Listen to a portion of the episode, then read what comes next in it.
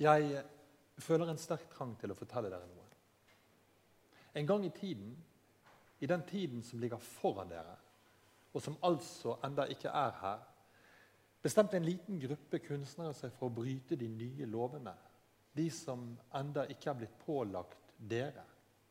Ved kveld etter kveld å ta seg ulovlig ned i det som tidligere hadde vært brukt som teater. Udåden som på svært alvorlig vis brøt med lovene til DSA, eller til den store andre, skjedde i en by og i et land som det en gang hadde vært vanlig å kalle for et liberalt demokrati.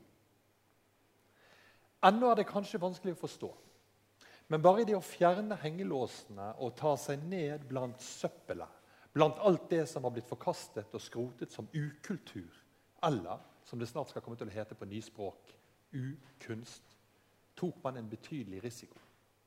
For selv de brune rottene, Rattus norvegicus, de som med sin særegne intelligens hadde trosset alle tiltak, alle nye lover og moralske regler, og fortsatt å grave sine mørke ganger langs veggene under overflaten, selv disse kunne nå være utstyrt med en type øyne og ører som registrerte mer enn bare forplantning og mat. Så det gjaldt å være på vakt. Nei. Det gjelder alltid å være på vakt.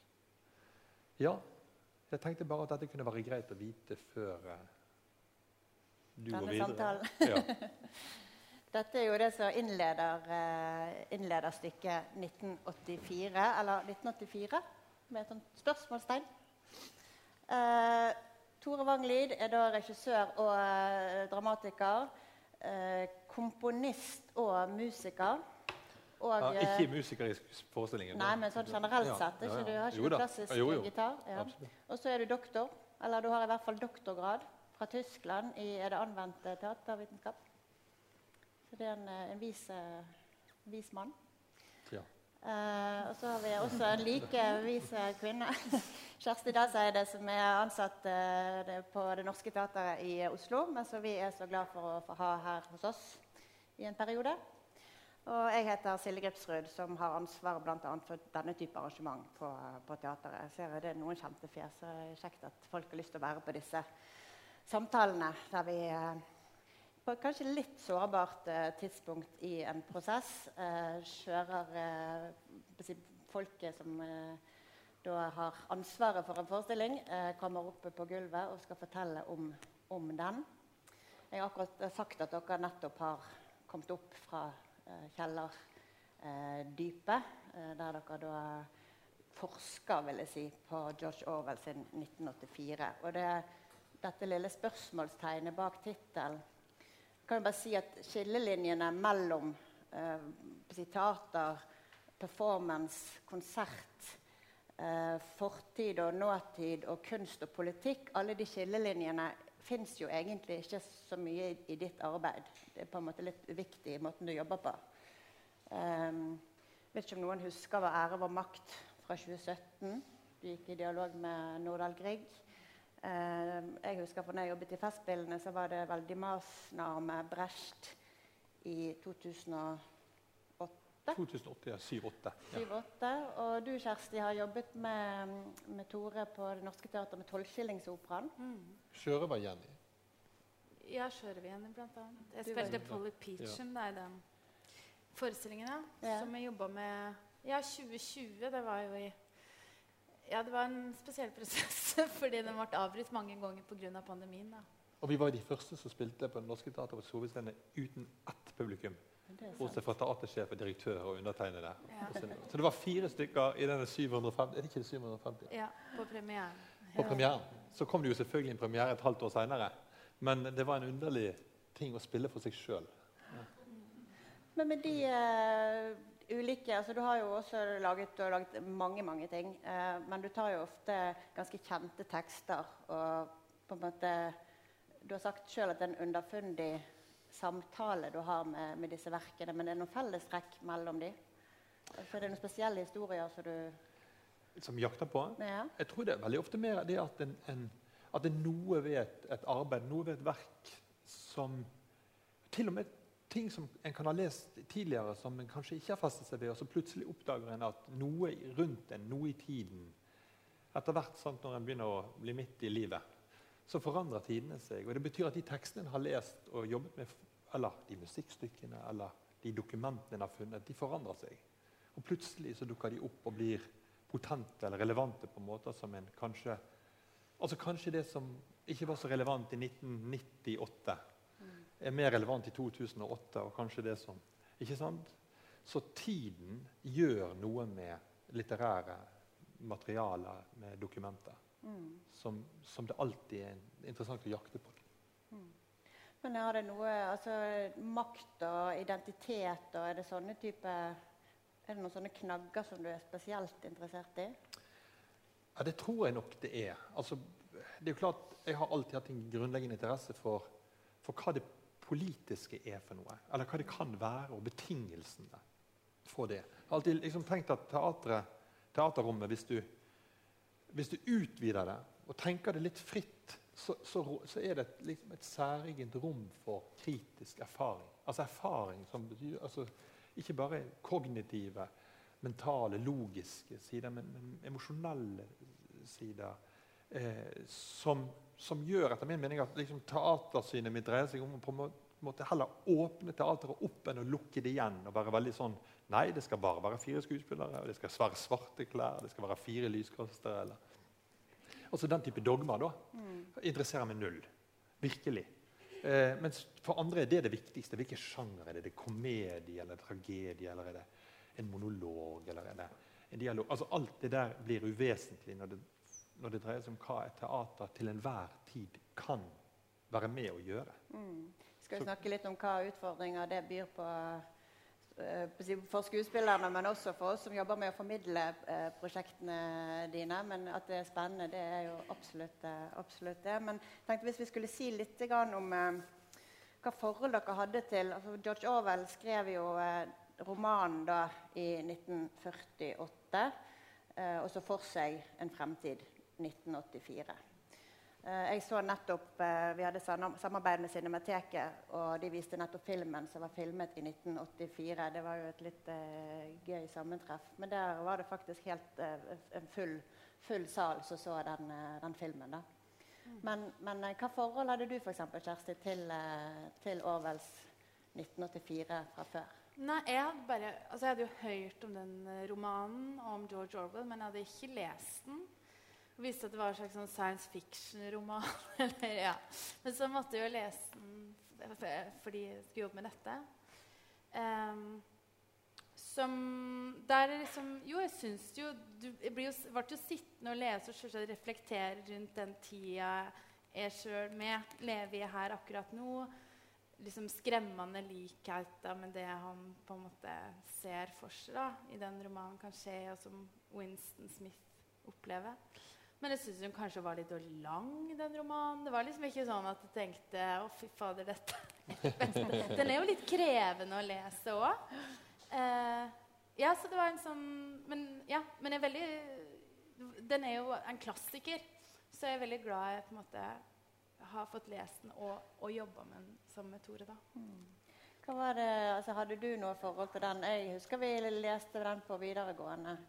Altså, jeg hadde et litt ambivalent forhold til det. Jeg hadde, jeg hadde et veldig nært forhold til, til, Animal Farm, eller Dyrenes gård, som man er oversett til nå. Og, og, hvis jeg virkelig skulle være ærlig, så var det vel den jeg hadde forestilt meg jeg skulle jobbe med. Um, jeg syntes den var mer humoristisk. Den med, der kjenner jeg historien. ikke sant, med dyrene som gjør revolusjon og overtar gården. Altså, jeg likte det der. Jeg likte Den humoren. Den finner, finner jeg ikke igjen i, i 1984 i det hele tatt. Den er tørrere, tyngre som du sier, den har dette appendikset midt inni denne store Goldstein-bibelen, som de aller færreste som jeg kjenner, egentlig har lest grundig. Og som Orwell har lagt inn som en ren provokasjon òg. For, for, det er interessant nok. Men, men, men den har men det var, Så jeg forkastet det egentlig som noe jeg hadde lyst til å arbeide med, inntil jeg gikk en runde til og en runde til. og begynte å Istedenfor liksom å tenke hele boken begynte å se på vent litt, her er det noe. Dette, her er det noe. Her er det noe som ikke er Animal Farm. Her er det noe som Eh, og så begynte det å balle på seg. Mm. Og så ble det mer og mer interessant å jobbe med det. Så, så det er min inngang. Og så har jeg selvfølgelig støtt på OL i mange sammenhenger. En av de er, er, når jeg har jobbet med Nordahl Grieg. For det er en interessant link selvfølgelig mellom disse to karene som farter rundt som to dandyer og skriver reisebøker. Og, Ja, for kan du Ja. gi et sånn eh, kort altså, eh, Tore er veldig flink å skrive altså, tenk, Du tenker og skriver mye når du forbereder, og du forbereder også oss som jobber med prosjektene eh, ganske godt, vil jeg si. Eh, og du skriver jo veldig bra, men han, du skrev også at eh, 1984 er den siste romanen fra en dødssyk sosialist. Har skutt elefanter i Burma, kjempet på sosialistenes side mot Franco i Spania, fått en kule gjennom munnen og ut halsen, inspirerte Nordahl Grieg, irriterte Bertolt Brecht og ble opphavsmann til ord som Big Brother, nytale, nyspråk. står det Oslo Met i en parentes. Eh, kode 1, 2, 3. Ja. Jernteppe og ikke minst da tankepoliti. Så det var liksom eh, utgangspunktet. Men, men den linken mellom Nordahl Grieg altså Du skrev jo da at han inspirerte Nordahl Grieg. Men kan Ja. du si litt? Ja, den er litt, Jeg må gå opp den en gang til. For det er lenge siden nå jeg så på de kinesiske reisedagbøkene til Nordahl. Eh, men det er noe forbausende likheter mellom noe av det han gjør, og det Orwell gjør eh, samtidig. Så, så den, der, det skal jeg sjekke litt opp. Eh, jeg mener ganske sikkert at de krysset, krysset hverandres spor noen ganger. Og ikke minst Nordahls besøk i Spania. ikke sant? Tilsvarende. Og denne grensegangen mellom forfatteren og journalisten Ja, det ligner begge, begge Ja. to. Så det er veldig mange lik. Det som, det som var, jeg var langt mer usikker på, men som nå jeg har fått bekreftet og sjekket opp, det er linken, eller denne relasjonen med Bertolt Brecht. Men den er ikke noe snill. Fordi at eh, det er akkurat helt nylig i Tyskland eh, avdekket en del intervjuer Brecht gjorde, som ikke har vært publisert før. Vi snakker rykende ferske ting nå. altså. Og i en av de intervjuene så sier Bertolt Brecht, og det er etter at 1984 er kommet ut Da sier Bertolt Brecht ja, Hva er ditt forhold sier intervjueren, hva er ditt forhold til George Orwell? Så sier Brecht hadde jeg hatt Orwell her, så ville jeg skutt ham på stedet. Eh, og så legges det til da at Brecht tuller med dette, ler under intervjuet. For de har jo, det er skriftlig. sant? Ja, ja. Så en, et hint om at det er sagt Jo, men det er klart at og, øh, Hvis jeg skal legge alvor i det, så dette er en Bertha Bertolt Brecht i DDR, og Orwell gir her et flengende angrep på, på en sovjetkommunisme som da DDR står nært, og som Brecht har et ambivalent forhold til, men som han prøver å forsvare. I alle fall på sin underfundige, ambivalente måte. Og Det kan være der at en ser trusselen fra en sånn roman. ikke sant? I år der, der, der, der kommunistene prøver å, Ja, prøver å etablere selv- regimene sine. da. Ja, for jeg tenker Selv om det er en eh, klassiker, og sikkert veldig mange her kjenner liksom grunnrisset i originalen, så jeg bare lurte på om vi skulle ha en liten, en liten kort eh, liksom et uh, summary. Det kan- Heter det en, en oppsummering av grunn, grunnstammen. Og så for å, før vi snakker litt mer om hvordan dere har eh, Jobbet? jobbet. Eh, Kjersti, du Nei, du tar den. Jeg tar den. Du må flanke på min side. Ja. Min høyre side. Du har jo kalt det en love story. Eh, du Ja. er jo en viktig ja, du har vært opptatt av det love story. Ja, fordi jeg følte at det var så mange som ikke var det. Fordi når jeg spør folk, folk hva de husker derifra For alle har jo liksom en forhold til den der. Så, er det, så sier jeg ofte Det kan jo si kanskje litt om min vennegjeng, da, men jeg sier jeg husker dere den kjærlighetshistorien. Det var ikke noe kjærlighetshistorie der. Det er jo, det er jo liksom overvåking og Big Brother og plakater av Stalin. Og eh, skjermer som ser en osv. Men, det- men i hjertet av den romanen så ligger jo den helt vesentlige, på så mange nivåer vesentlige kjærlighets... Ikke om det engang er en kjærlighetshistorie, men det er en underfundig love story ja, mellom denne Winston Smith, som på en måte er, er den gjennomgående figuren, da, og dette møtet med jentene med det mørke håret. Tankeagenten tilsynelatende, som leverer en lapp ut ifra intet i hånden på denne Winston Smith i Sannhetsdepartementet, og der, der det står på lappen 'Jeg elsker deg'. Det er bare det. Og hun jobber i fiksjonsavdelingen, Ja. og han jobber i sannhetsdepartementet. Ja, Kan du si litt om hva betyr eh, Hva gjør de, liksom? Ja. De gjør det, det er jo en av de tingene vi gjør. Altså, det hun gjør, Kjersti du kan jo si litt. programmere, å manuskript. Uh, Julia, rett og slett. Det hun jobber med. Eh, For her programmeres de, ja, her er det jo rett og slett programvarer som lager det forestiller han seg. Kunstig intelligens, Ja, altså det sier ikke Han bruker å kalle det for versifikatorer. ja. merk dere det. Versifikatorene, de, ikke det det? De Jo. lager, ja. Så da jobba med mm, ja, å endre egentlig fortida. ja, det, det gjør de jobber òg. De endrer eh. Omskriver fortiden til å Mm. passe behovet til nåtiden. Sant? Under mottoet at den som bestemmer fortiden, bestemmer fremtiden. Mm. Og den som bestemmer fremtiden, bestemmer nåtiden. Ja. Så på en måte Julia Winston, det Julia hun heter, der lever jo i det her eh, vanvittige overvåkningssamfunnet som er så drøyt at du Altså, det er skjermene som omgir det, kan jo eh, se hva du tenker omtrent, så du kan ikke tenke er en forbudt tanke. Det kan bli oppdaga. Så det er på en måte i det her de to møtes, da. Og så skal vi kanskje ikke si alt som skjer, men Prøver men, å eh, finne sine rom. Ja, og prøve å finne sine rom. Og det er vel to Uh, i forhold til det psykologiske Det er jo to, eller to personer som lever i det samme samfunnet, men som har forskjellige strategier på hvordan klare å leve i et sånt regime. da. Som i hvert fall jeg syns er litt interessant. Og som skuespiller òg, når han først skal gå inn Nå nå har med veldig mange oppgaver i dette arbeidsrommet med Tora. Men en av mine oppgaver er jo også da å gestalte denne Julia. Og da er det jo spennende liksom Ja, okay, ja hvordan er det hun, hun Jeg opplever at hun ja, er en annen inngang til det å leve i det samfunnet enn det Winston har. da. Og det møtet mellom deg da er jo litt mm. for sånn jeg tenkte, Det er jo en dystopi og et veldig totalitært eh, samfunn der individets frihet egentlig ikke fins. Individet fins jo ikke lenger. Og at egentlig så er det jo sånn at eh, kjærlighet eller sex eh, og eh, kunst eller det å skrive sånn, Dagbok, håndskriften er jo ute. Men at det, det er to liksom, eh, måter å, å beholde en viss menneskelighet. da. Ja. Eh, dere, er dere enig i det? Ja. ja. Ja, og, og uh, Ja, og der er jo på en måte Det med seksualiteten da, må også, det er jo òg et tema, vil jeg si, i denne forestillingen. Der, eh, det der med å ja, det, det, det har vi snakka mye om liksom, i vår tid òg. Det, det var faktisk litt tema når vi jobber med Tolvskillingsopera nå. Altså, hvor, hvor skjer med seksualitet, vårt forhold til kropp og det å være nær i et samfunn som Ja, én ting er at vi blir kanskje mer og mer overvåka, men òg det at ja, vi blir fjerna fra hverandre. Det med, I Tolvskillingsoperaen jobba vi med roboter, bl.a. Sexroboter. Eh, det er du, Ja.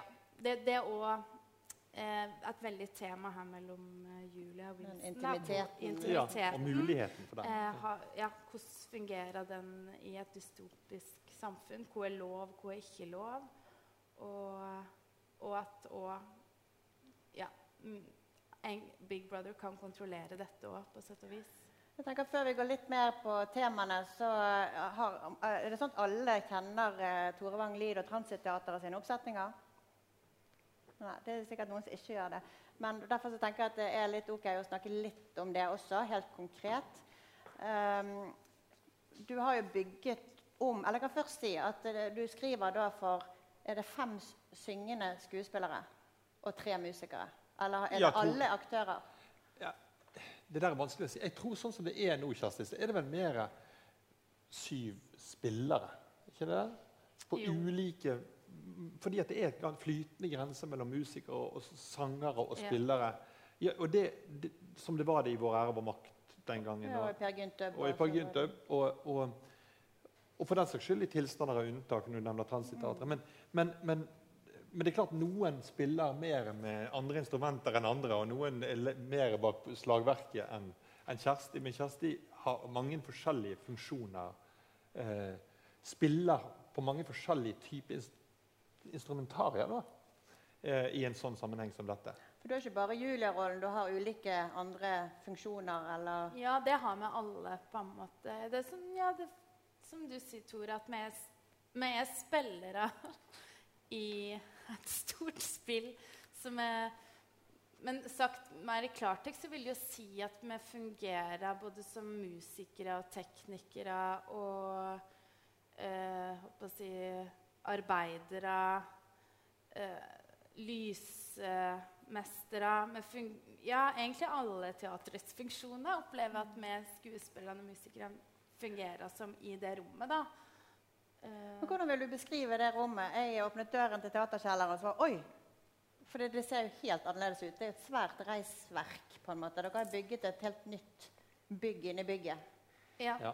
Det er ingen scene der. Det er ingen scene der. Det er to etasjer. Det er to og, ja, Ja. Der publikum sitter spredt rundt i hele rommet. Eh, det er et arbeidsrom, vil jeg kalle det. Men det er et ganske vakkert arbeidsrom. Eh, ja. I sitt arkivliggende med, med, med gips og avstøpinger. Og jeg tror det en skuespiller som sa jeg har spennende arbeidsdag. I dag har jeg fått avstøpt penisen min, sa han på veien ja. opp. ja, det skal ikke se vekk ifra. Ja. Nei, det er mye, mye gips. Mye gips, mye, far, mye ja. så, så et, jeg tror det er blitt et veldig vakkert, vakkert arkivrom. Der ting kanskje havnet i arkivet som dere kanskje hadde tenkt egentlig tilhører vår tid. Men som husk nå Ja, at når hvor, vi flytter hvor er vi? Er det to Kan vi kanskje vi, ja, vi, vi, vi vet ikke 100 sikkert det, men vi ligger noen tiår frem. Vi gjør det, altså. Og, og, um, og, og, rommet litt inspirert av dere vet, disse rom, når, når, disse, når denne forrige pandemien slo inn, så ble jo rom bygget om. Sentralbadet og andre rom som plutselig begynte å få litt andre funksjoner og fasonger og utrustninger enn kohortene kom inn. og Stolene ble satt annerledes. og Jeg måtte bli sluset gjennom det ene garderoben etter den andre i forskjellige køer med halvannen meters avstand osv. Det, det kan jo være når dere kommer inn i det rommet at dere tenker hm, dette kan ha vært brukt til noe annet. Få litt flashback til Kanskje. Forhåpentligvis hakket vakrere. Men musikalsk, da? Jeg hørte det er jo en del eh, kjente altså kjente Cranberries og en del sånne Og så Ja. har du komponert også musikk, sant? Ja, ja altså, den, er- det er veldig, veldig enkelt å svare på. Jeg har eh, arrangert for de og for orkester, et lite orkester. Og så har jeg komponert en del helt nye ting. Så det også, og når det gjelder, eh, for Husk det som, som Julia arbeider med. Hun driver, og, de driver i dette eh, departementet så driver de jo og jobber med hva som skal få lov å overleve, og hva som skal forfalskes. Eller det vil si Oppdateres. oppdateres. Sorry. Som det heter i denne sammen. Ingenting forfalkes, alt oppdateres. Eh, hvilke romaner som skal få lov å bli værende, hvilken musikk som skal få lov å bli spilt. Og det er klart at det er nærliggende da å gitte på hvilken musikk som skal få lov å bli spilt i vår nære fremtid. Og eventuelt hva som ikke skal få lov å bli spilt. Og det kan jo være at eller det er vel sånn at Noe av den musikken jeg har jobbet med, har litt sånne type potensial i seg. Ja. Ja, Det høres spennende ut. Jeg bare tenkte eh, sånn bare for Før vi skal høre deg litt med hvordan det er å jobbe i dette her eh, byggverket eller eh, forskningslaboratoriumsaktige konteksten, så er det jo også Når vi fikk manus, og sikkert når du leste manus, så var det også en beskjed til aktørene eller spillerne fra deg. jeg angrer litt på den nå. Og jeg skal ikke lese den, da? Jo da. For dette står sidetallene Dette er helt innledningsvis, før manuset liksom begynner. Så står det sidetallene er mer et nødvendig onde enn av et ønske om dramatisk disiplin. Tro meg, aller helst så ville jeg sendt dere teksten som brev. Og da kom jeg på at forrige, Der sendte du brevdua når du hadde den forestillingen. på... Ja. Ja, Og de er ute og flyr ennå, de. de er det, ja. De lander snart på et sted nær, nær deg. Se. Det gjerne for dere, små selvstendige enheter som dere kunne åpnet og lest hver for seg, for så å pusle brevarkene sammen og testet dem ut i ulik rekkefølge. Kompromisset ble i stedet å organisere dem som etapper under hver sin tittel og i den rekkefølgen som i størst grad slekter på George Orwells gamle romanfortelling. Men for all del, ikke la rekkefølgen nedenfor bety mer enn akkurat det, altså et utgangspunkt. Så der var du liksom, slo du an tonen for uh, prøveprosessen. Ja, nei, men det er jo det, er jo, det, er jo det, det hvis, den, det jeg har gjort Jeg har jobbet ganske strengt med kronologien til Aall. For, til- jeg liker veldig godt den historien hans. Den, den, den historien. Men så når du da begynner, hvis du da begynner å liksom, åpne det opp, og sett, så ser du at det kommer plutselig frem nye meninger. Selvfølgelig det vet enhver forfatter og enhver dramatiker at, at det skjer. Og det er ingen grunn til at jeg skal være aleine om det. Um, den type eh, hva kunne si det, endring eller pusling eller, eller foran, dram, dramaturgisk forandring, da, for å bruke en fagterm. Og nå kan jo du Kjersti, velge hva du vil fortelle og ikke fortelle om, eh, om hvordan det er å jobbe, jobbe, på den måten. Men det må jo i hvert fall være ganske annerledes og spennende enn mange andre typer når du har ferdighet. Ja, det, det, er, en eh, det er en annen prosess eh, enn det, kanskje, enn det vi er vant med fra en del andre regissører, selv om hver regissør har sin måte. Men eh, eh, nå har jeg jobba med det to ganger, ja. Mm. Så det, liksom, det begynner med en det er veldig spennende å tune seg inn på liksom, Tores univers, vil jeg kalle det. Uh, og du opplever, opplever, jo at du òg prøver å tune det inn på us, og liksom er opptatt av hva er det med meg om dette stoffet her, da? Mye sånne samtaler. Det er første Vikun. Og, at, um, og nå snakker vi òg veldig mye om dette rommet, som er ganske spesielt. Uh, hvor det rommet inneholdt. Uh, men så etter kort så er det vel kanskje ja, Det er veldig spennende å være en sånn heilskapelig kunstverk. En føler en er en del av et levende verk. Mm. Eh, som hele Som ikke er ferdig nå ennå, men eh, Kanskje det aldri blir det. Og kanskje det heller aldri blir det. Men klart, det, det, det, det som er spennende, er på samme tid og det som på en måte er utfordrende. fordi eh, som skuespiller da, opplever fordi en vi kanskje, for å si det enkelt, vant til eh, å jobbe Trenger ikke jobbe scene for scene, men kanskje improvisere fram noen situasjoner og uh, sånne ting. Men her er Tore jobba veldig Hvor jeg skal beskrive for hvert fall når vi nå etter sommeren da, var liksom litt i gang i rommet. Da er det minutt for minutt der alle komponenter på en måte skal stemme samtidig. Der kanskje vi er vant til å Nå øver vi litt på denne scenen, og så kommer lys og lyd inn etter kort. Mens her er det virkelig En står i det minutt for minutt med teknikk, med lyd, lys, musikk. Som er jo fantastisk, da. Men det å gjøre det òg liksom utfordrende for vårt fag at vi må liksom En må omstille seg litt. Og uh, ja, ja, det kan være ja. tålmodighetsprøvende. Ja, ja, Men òg veldig inspirerende. og jeg tror er veldig sunt å, å, å, jobbe på forskjellige måter som skuespiller. Da. Fordi teater kan være, som du begynte med å si Teater eh, kan være så mye forskjellig, da. Mm. Eh. Men er det vanskelig for dere å se på få det der litt overordnede blikket? Hva er, hva er, denne fortellingen? Altså, hva er temaene? Hvor, eh, eller, ja, men sånn det, det, er det ofte føler jeg, når han står i en prosess. Men så klart det kan være vanskelig å få Vi ser jo ikke ting utafra når vi står der sjøl. Og det gjør jo du. Eh, men, eh, men, samtidig, da, når det er sånn minutt for minutt at forestillingen blir lagd, så, så ser en plutselig òg, sjøl om jeg ennå ikke har hatt en ordentlig gjennomgang, så er et, ser jo i hvert fall er konturene av et ferdig verk. på en måte. Og Så premieren er jo på onsdag. Ja. vi, har et hav, vi, har vi har et hav av tid. hav av tid. ja. Men uh, som du sier, så er det ikke nødvendig altså, Det er kanskje en prosess som fortsetter uh, ja. Det, det, og, det er det, og det, det er jo spennende òg, da. At det, at det er ikke er, Vi kan hele tida gjøre oss opp nye meninger om den teksten vi sier hver dag. Og, og det kommer til å ta tid å bu seg inn i et sånt rom og det er kanskje noe veldig fint med det. Og, en, og spesielt det med publikum. da. Det har så mye å si, det som skjer når publikum er i rommet. En hører En liksom opplever både musikk og tekst helt annerledes som skuespiller da, når publikum kommer. Det, det har alt å si. Og det ble òg mye mer tydeligere for meg i hvert fall under pandemien. Og òg med det arbeidet med det at Fraværet av publikum det gjør at teatret er, føles dødt. Mm. Så ja, det, det, har alt å si når, når, det kommer inn og er der til stede på forestillingen. Det er da det blir Det er da det blir. Det er det som er teater, ja. egentlig. Ja, det er jo det. Uh, jeg tenkte vi skulle si litt mer om disse temaene. For George Orwell uh, altså, Man tenker jo liksom Sovjetunionen mye. Sant? Altså, det er en del ting som da i 48, når han skrev. Mm. Krigen var, andre verdenskrig var nettopp ferdig.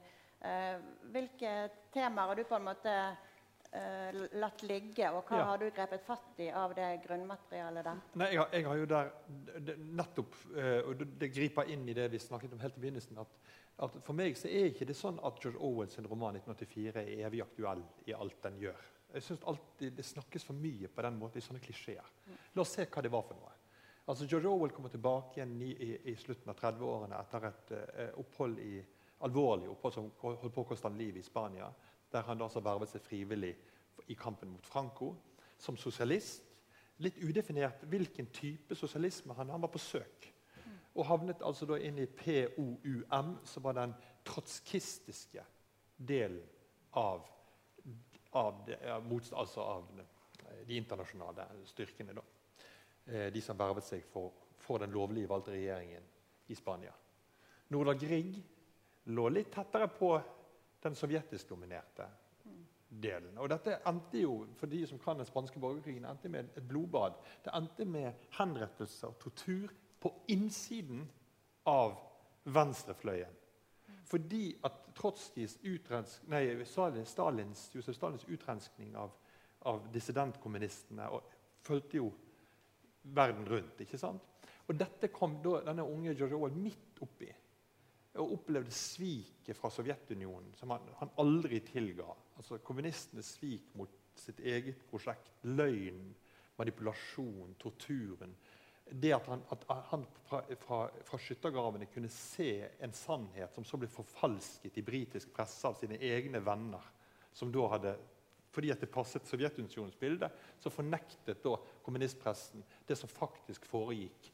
I, så den formen for Alt dette ligger som et hat hos Owen, som han aldri blir kvitt. Og, og 1984 er fremdeles skrevet av en sosialist, men en sosialist som da prøver å advare mot en sovjetifisering, en kommunistisk sovjetisering av, av, av venstresiden i, i, i verden. Okay, og så, så denne Big Brother som henger på plakater med barten sin, er jo Josef Stalin. En Stalin-skikkelse. Og, og, det betyr at og østblokk og, og pølsekøer og matmangel og kulde og grå bygningsmasser og i dysfunksjonelle boligblokker og alt hele det østblokkaspektet som henger som et scenografisk teppe over romanen, er vekke hos oss. 1984 ble ikke Orwells 1984. 1989 ramlet Sovjetunionen. Østblokken gikk opp i limingen, bokstavelig talt. Og, så det er, der, det er ikke der den romanen treffer oss. Hvis jeg spør mange fra min generasjon, eller kanskje spesielt din, da, Kjersti, som er yngre enn meg, om deres forhold til begrepet Big Brother, for eksempel, så vil jo det dreie seg om TV-programmet. Det første norske reality-showet. Jeg så at denne karakteren heter ja. Rodney. Som er da, Ja. ja. Ja, ja. det er jo en ramme, det. Eller kaller det, denne forestillingen. Og, og så tror jeg også at 1984 for dere her i rommet ser veldig annerledes ut enn 1984 sett fra 1948. Her er det vel kanskje sånn bobbysocks og gudene vet rosa og jappetid, Kåre Willoch Eller jeg vet ikke. Det får jeg aldri svare på. Men, men, men det, er i alle fall, det er litt viktig å bare se på hva vi, hvordan både ordet 1984, Big Brother, alle disse tingene fremstår i dag. Og ikke bare liksom stole blindt på at Orwell har skjønt det. Så, men det som for meg er det geniale med den boken, det er, det er hans forsøk på å gripe overvåkelsens vesen. Og ikke bare hva overvåkelsen er med skjermer og teknologi, men følelsen av en total overvåket livssituasjon. Redselen for å ytre seg, redsel for å si ting, redsel til og med for å tenke forbudte tanker. Men også den selvpålagte, da? Eller Ja. den indre Ja, Han bruker ikke det ordet, det er jeg som bruker det Ja, det ordet, men, men ordet om en, en indre overvåkelse. Mm. Altså, Den ytre overvåkelsen vel, Han hadde jo syntes dette var fantastisk. Sant? At, hermetegn at alt her inne i dette rommet opp. og- alle, det går langt utover Orwells fatteevne, disse tingene vi, vi, vi jobber med nå. Men, men følelsen av å være i permanente, usikre rom, der ingen kan stole på noen, og der ingen kan stole på det som blir sagt, og der en til syvende og sist ikke lenger stoler på sine egne sanser, det er en situasjon som Orwell treffer bedre enn noen andre. etter min mening, Og det er hovedgrunnen for å ta tak i det. Men når da begynner med romanen, så må en ta vekk noe for å gi plass til noe annet. Og Det har vært min, mitt store forsøk her.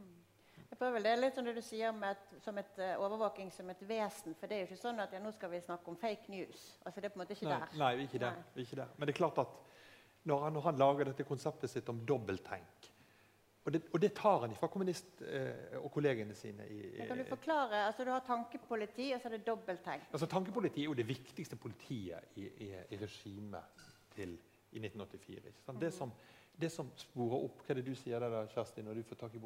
Sporer opp potensielle forbrytere som ennå ikke har begått en forbrytelse, men som mest sannsynlig kan komme i stand til å gjøre det. Men det er vel en terrorist eh, Er ikke det lovverket òg nå, at hvis du har tenkt, Jo, tenk Ja. forbudte tanker. Tenk forbudte tanker. Ja. Jeg bare tenkte, snakka om selv om det er teknisk, men bare noe Bare alt en søker på på Internett, da, hver minste ting en gjør på Internett, kan jo Hvis en skulle bli mistenkt for et eller annet, da, uskyldig eller ikke uskyldig, så har politiet kan bare få tillatelse til å kunne gå inn og se på absolutt alt.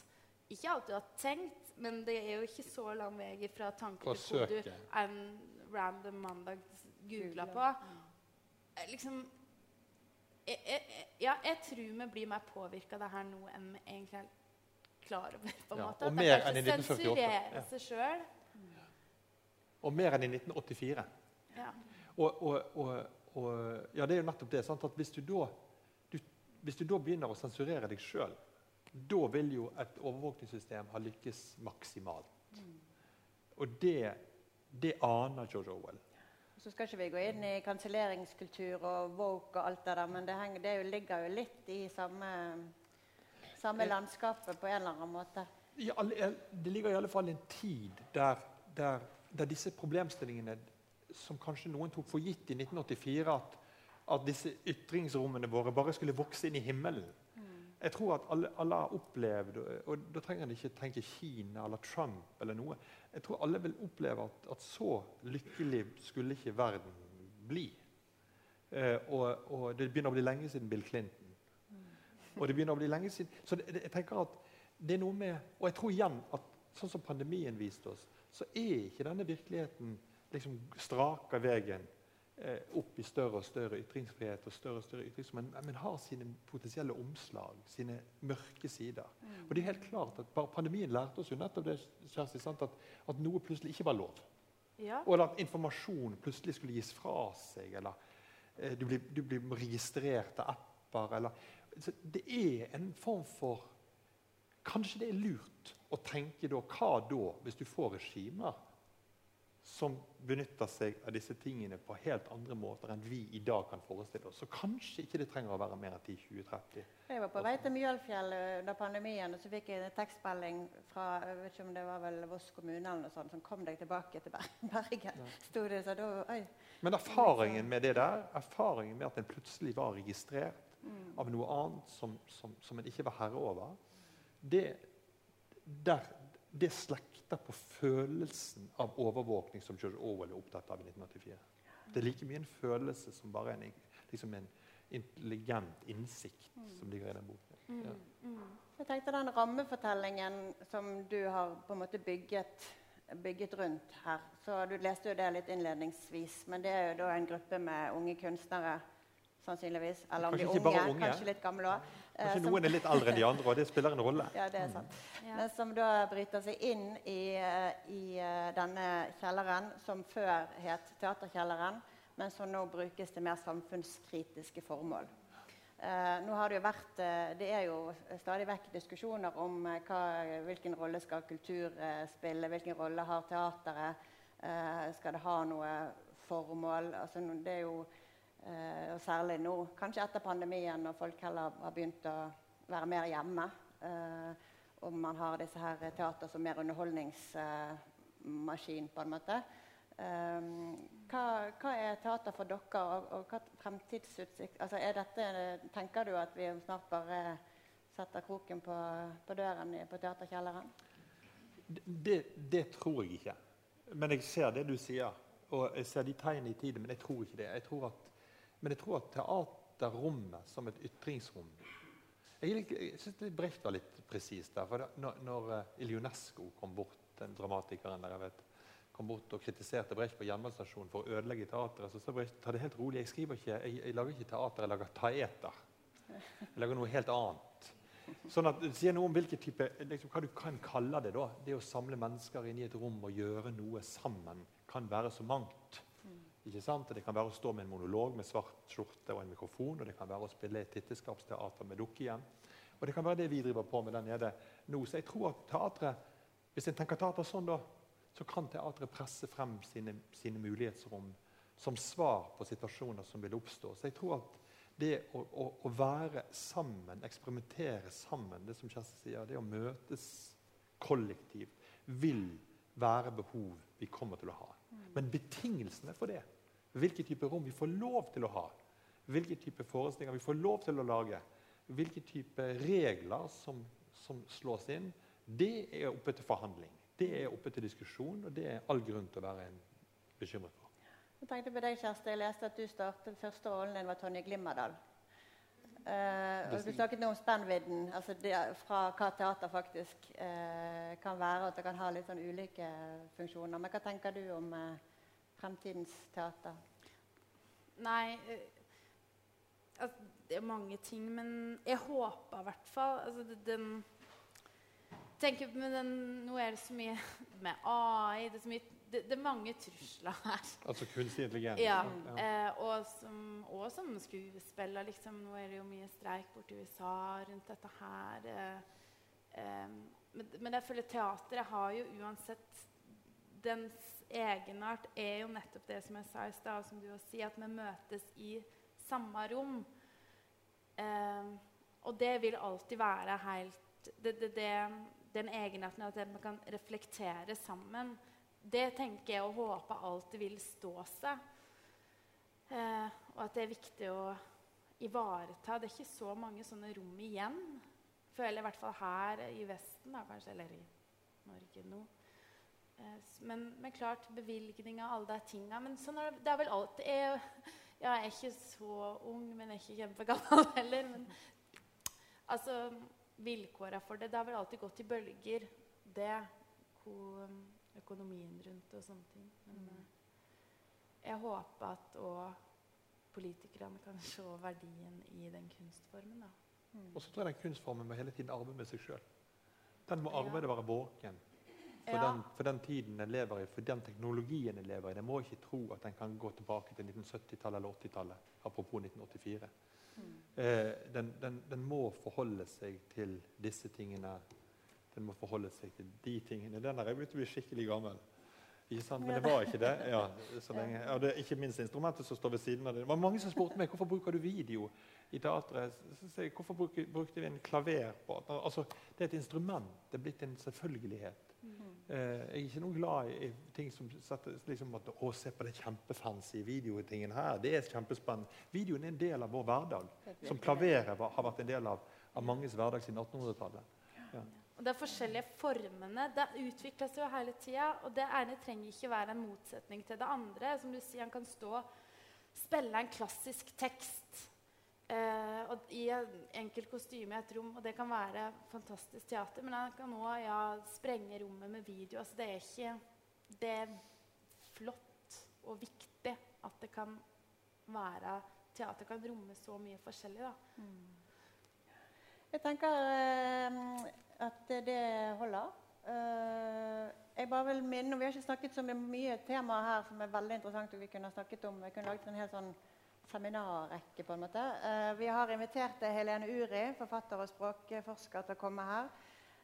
Skal ha, Vi har kalt det Solrund sofa, for det blir en samtale med Solrund Toft Iversen, teatersjef, og Helene Uri, der nyspråk og språk og makt og en del innfallsvinkler på det er. Det er 25 september. Der vet jeg at det er flere, flere plasser igjen. Og hun mener jo altså Nyspråk er jo, finner man jo ikke bare i fiksjon. Uh, og, altså, apropos parentesen din med Oslo Met. Uh, det er en del sånne type ting hun vil snakke om der.